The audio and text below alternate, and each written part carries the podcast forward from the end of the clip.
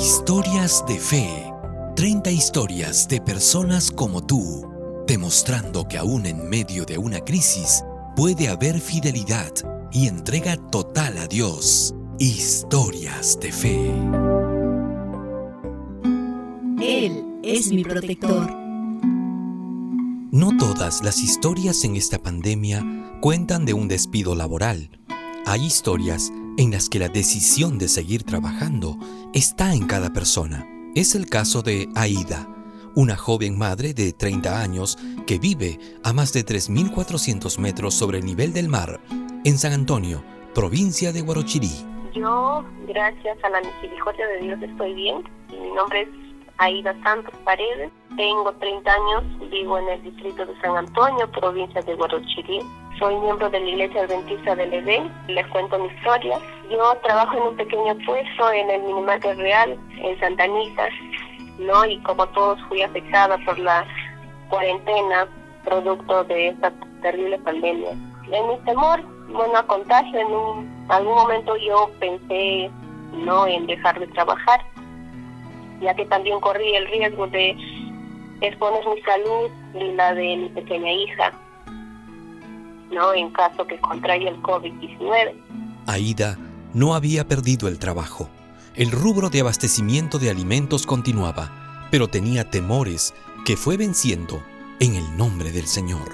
Y pues quedarme en casa sería la mejor opción.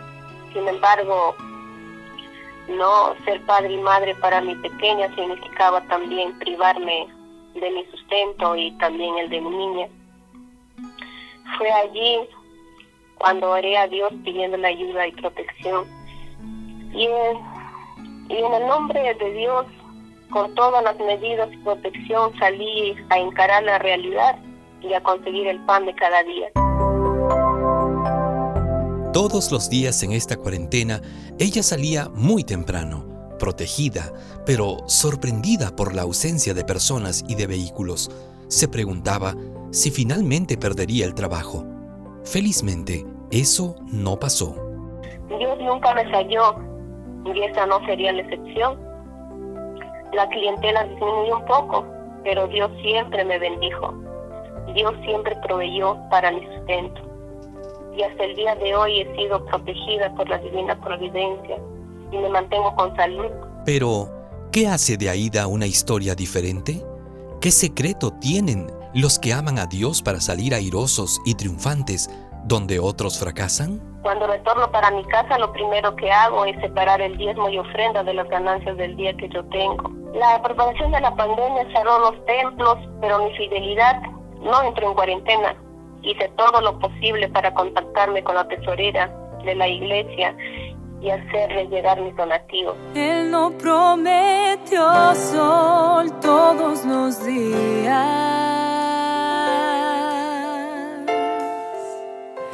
Sé que a veces viene la tormenta. Su Dios, su iglesia, su misión no estaban en cuarentena.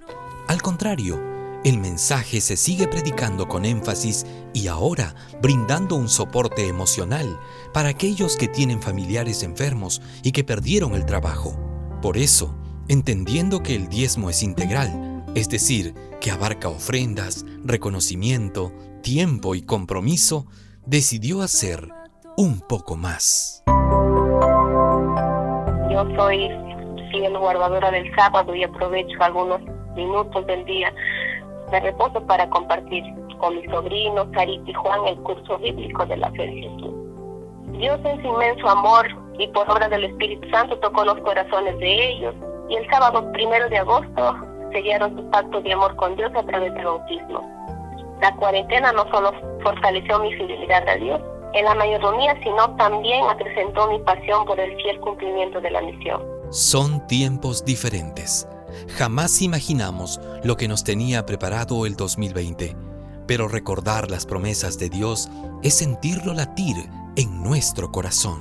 Dios es grande y misericordioso y toda esta experiencia que he vivido es sin duda el cumplimiento fiel de la promesa divina en el Salmo 37, 25. Joven fui y envejecido, pero no he visto al justo desamparado ni a su descendencia que mendigue de pan.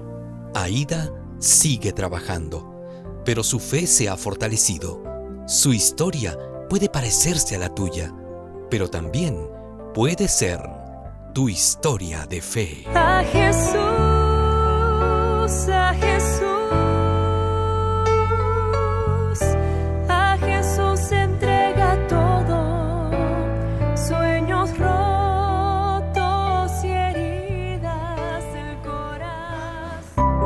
Búscanos en las distintas plataformas digitales de podcast como Historias de Fe. Escríbenos a historiasdefe.adventistas.org. Este fue un mensaje de tus amigos adventistas.